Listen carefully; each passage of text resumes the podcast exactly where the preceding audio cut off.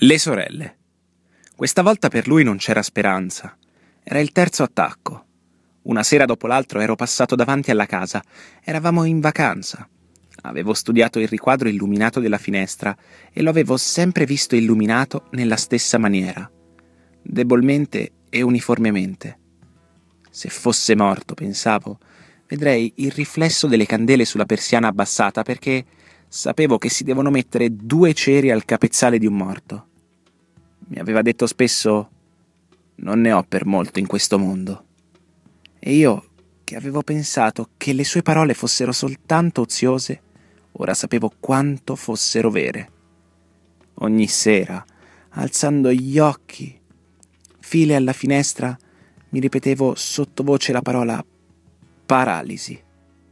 Era sempre suonata strana alle mie orecchie, come la parola gnomone in Euclide e la parola simonia nel catechismo. State ascoltando tra le righe, la storia di cui parleremo oggi è la storia di alcuni abitanti di Dublino.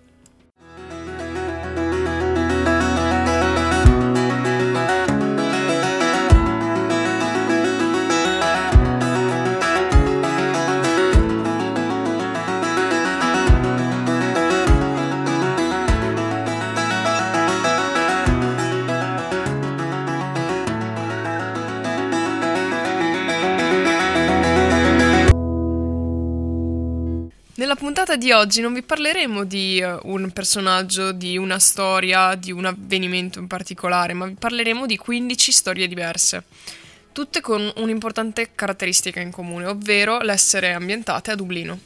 Infatti il libro si chiama Gente di Dublino, è di Joyce, e racconta 15 aneddoti di 15 persone diverse e che non hanno assolutamente nulla di particolare. Quindi gente comune che vive vite comuni a cui succedono cose comuni ed è questo che Joyce ci racconta. Bentornati a questa nuova puntata di Tra le righe, siamo Margherita Marzari e Cecilia Passarella e il libro di cui parleremo oggi è appunto Gente di Dublino di James Joyce e lo accosteremo a un artista che è Caravaggio e scoprirete il perché.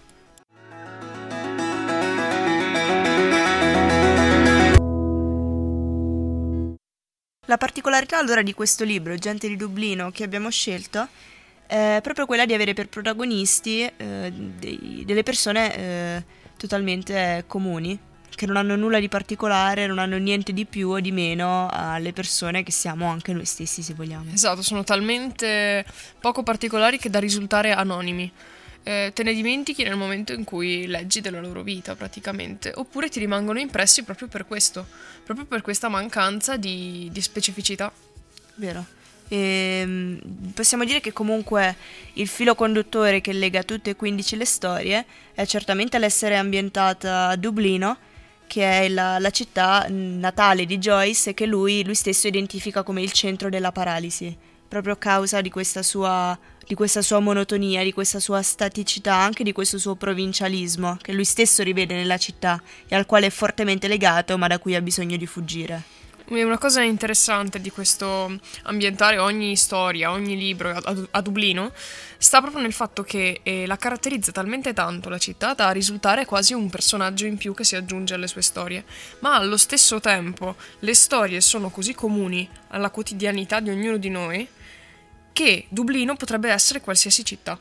Assolutamente sì. Quindi c'è questo, questa doppia caratteristica, anche contrastante, che però è assolutamente interessante. Certo. Le, le, vicende perché sono raccontate abbiamo quindi detto sono vicende assolutamente comuni, ma che hanno quella, quel loro, diciamo, punto in cui un attimo di rottura ecco, dalla, dalla normalità, dalla routine quotidiana, che spesso è un, un imprevisto, anche la, il fugace attimo diciamo, della, della visione di un oggetto o di un qualcosa che proviene dall'esterno, che causa nei protagonisti questo senso di, di paralisi e un attimo di, di incomprensione, di, di, pun- di, rottura con qualcosa del passato. Esatto, e può essere vista quasi come una sorta di epifania distorta, perché è, comunque un momento in cui c'è una rivelazione, però una rivelazione al negativo. Perché è quasi un momento in cui ti blocchi e appunto rimani paralizzato, però c'è comunque questo, momento, questo attimo di rivelazione che provoca questa paralisi. La struttura del libro, quindi abbiamo detto, è, è un po' particolare perché è diviso in 15 storie totalmente autonome l'una dall'altra. A sua volta eh, ogni storia appartiene a un particolare eh, momento della vita. Le prime quattro sono del periodo dell'infanzia, poi ce ne sono altre tre del periodo giovanile, della, dell'adolescenza, altre quattro per la maturità, più tre per ehm, tre della, della vita pubblica. Esattamente, vita pubblica che Joyce eh, identifica con, con, la morte, a cui si collega l'ultima storia, che esatto. è appunto I Morti. C'è la quindicesima che è stata aggiunta postuma, che è I Morti, e che è anche la più lunga di tutto il libro, e parla del rapporto tra due sposi, Gabriel e, Gre- e Greta, e di questo loro momento di effettivo eh, incontro e scontro tra queste due personalità.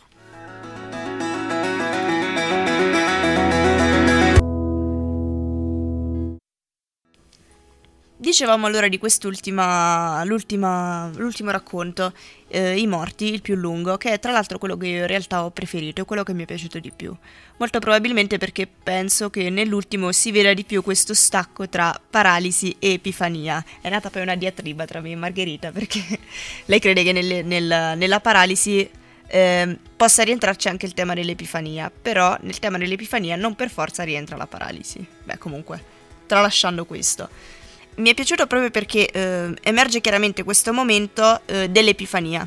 L'epifania è appunto quell'attimo in cui eh, il protagonista, in questo caso Gabriel, che può essere visto come lo stesso Joyce, quest'ultimo molto di autobiografico, ehm, Gabriel eh, si rende conto proprio di questo, suo, di questo suo modo d'essere, di questo suo limite e di queste sue caratteristiche che nel corso del tempo hanno fatto sì che non, ehm, non, si trovasse molto in sintonia con la moglie, quindi una sostanziale presa di coscienza di quello che si è realmente, della propria essenza, del proprio modo di essere. E questo emerge proprio dal, da questo confronto con sua moglie. Quando lei infatti eh, racconta, racconta, al marito eh, di, una, di, una giovane, di, una, giovane, cotta che ha avuto parecchi anni prima, eh, racconta di questo giovane Michael Furey e di come sia morto d'amore per lei. Tutto questo le è ritornato alla mente ascoltando una vecchia canzone a una festa dei suoi amici e quando sente appunto di questa storia Gabriel si sente un po', come dire, un, un po' tradito, un po' come se, non, se non, non meritasse realmente l'amore di questa donna che ha visto davanti a lei morire un ragazzo che, che si struggeva appunto di amore per lei. Si sente un po' inferiore in questo senso. In realtà non sono in grado di scegliere una storia che mi ha, che mi ha detto qualcosa in particolare, cioè diciamo che sono due. Se, se ripenso a gente di Dublino mi, ri, mi, ritornano in mente due storie soprattutto. Una è Evelyn, anche secondo me per un motivo eh, un po' che non dipende da me, nel, nel, senso che a scuola abbiamo studiato gente di Dublino l'anno scorso e Evelyn è l'esempio che abbiamo letto e analizzato, quindi è anche quello che mi rimane più impresso per questo motivo secondo me. Ed è anche la storia dove secondo me si vede di più questa contrapposizione paralisi-epifania insieme ai morti, come ha detto Cecilia. Infatti c'è il momento in cui Evelyn, che va, eh, deve decidere... Allora, diciamo che la storia di Evelyn è questa, lei è una ragazza giovane che, che è innamorata e deve partire col suo fidanzato. Nel momento in cui deve salire sulla nave per partire con lui e scappare dal padre che la picchia, lei non riesce a partire. E c'è questo momento di eh, paralisi totale, nel senso che lei non è più in grado di muovere nemmeno un passo, che le impedisce di salire sul ponte. Ed è un momento veramente triste, cioè doloroso quasi per il lettore, leggendolo, perché si immedesima talmente tanto che gli, gli fa male. Perché si rende conto che è la scelta sbagliata, ma non può fare altrimenti. E l'altra storia che, che mi ricordo, eh, anche se non riesco a capire in realtà bene perché, è quella della parte dell'infanzia, quindi delle prime quattro, mi pare che sia il secondo, in cui ci sono due amici che marinano la scuola e descrivono proprio questa giornata di marina in cui non fanno nulla di particolare, cioè si mangiano il dolce, vanno a farsi un giro al, al molo, sono seduti su un prato, piccole cose che però, non so, mi sono rimaste impresse, quindi è, è quello che mi ricordo meglio del libro praticamente. Un leggero picchiare sui vetri lo fece girare verso la finestra. Aveva ricominciato a nevicare Osservò assonnato i fiocchi, argentei e scuri, cadere obliquamente contro il lampione. Era tempo per lui di mettersi in viaggio verso occidente. Sì, i giornali avevano ragione, nevicava in tutta l'Irlanda. La neve cadeva su ogni punto dell'oscura pianura centrale, sulle colline senza alberi, cadeva lenta sulla palude di Allen e più a ovest, sulle onde scure e tumultuose dello Shannon. Cadeva anche sopra ogni punto del solitario cimitero sulla collina, dove era sepolto Michael Farray. Si ammucchiava fitta sulle croci contorte, sulle lapidi, sulle punte del cancelletto, sui roveti spogli. La sua anima si dissolse lentamente nel sonno, mentre ascoltava la neve cadere, lieve, su tutto l'universo, come la discesa della loro ultima fine, su tutti i vivi e su tutti i morti.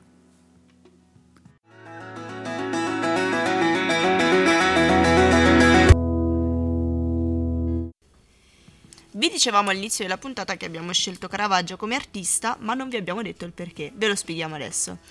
Probabilmente saprete che Caravaggio sceglie come, ehm, come protagonisti dei suoi quadri comunque dei, dei soggetti molto famosi. Nonostante ciò, eh, come modelli per la rappresentazione sceglie sempre delle persone della, della, vita quotidiana, della gente comune, o addirittura in alcuni casi persone di bassi sobborghi, come per esempio prostitute o anche alcolizzati o amici, e comunque non persone che siano in auge o in voga a quel tempo. Esatto, quindi c'è questa contrapposizione tra i soggetti rappresentati e i modelli utilizzati per rappresentare tali soggetti non poche volte questa cosa ha anche creato scandalo tra diciamo ehm, le persone del, del, tempo e della città perché conoscendo un attimo chi era Tizio, chi era Caio non è che ci, metteva, ci si mettesse molto a fare 2 più 2 guardando il, il, quadro e riconoscendo i soggetti. Esatto, in particolare si può citare ad esempio il quadro La morte della Vergine, che secondo me è emblematico per questa, per questa cosa, in cui appunto c'è rappresentata la morte della, della, della Madonna. E, e la, la, la ragazza raffigurata era eh, in realtà il cadavere di una prostituta che era annegata nel fiume. E questa cosa ha suscitato un sacco di scandalo, tant'è vero che il quadro non è stato accettato e non è stato appeso, non è stato presentato al pubblico. Esatto. Visto che abbiamo poco tempo e sembrerebbe riduttivo parlare solamente del, uh, dell'autore, magari vi descriviamo un po' il quadro caratteristica direi peculiare di tutti i quadri di, di Caravaggio è il gioco di luci e ombre che nella maggior parte dei casi è più ombre che luci, ma che secondo me è molto, molto emblematico anche dei, dei suoi quadri generalmente, soprattutto perché è un qualcosa di sempre molto riuscito e di molto efficace, rende tantissimo carattere ai suoi quadri. Sì, è, è, molto interessante soprattutto perché diciamo che con lui circa nasce anche l'idea dello sfondo comunque nero, cioè i soggetti in primo piano illuminati, resi vivi proprio da questa luce eh, molto particolare e lo sfondo completamente buio, quindi non si distinguono i particolari, eccetera, quindi i protagonisti risaltano.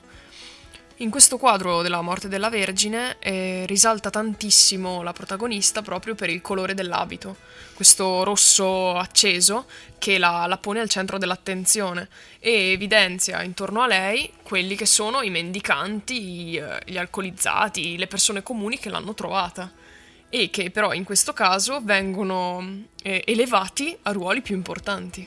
Esattamente come lo stesso ruolo che ricopre lei d'altronde.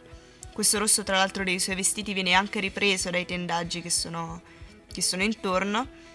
E, ehm, ovviamente, una delle, delle caratteristiche anche del Rinascimento di cui Caravaggio si fa uno dei principali ecco, esponenti è proprio questa veridicità che è attribuita al quadro, questo, questo verismo, questo realismo così, così simili appunto al, alla realtà.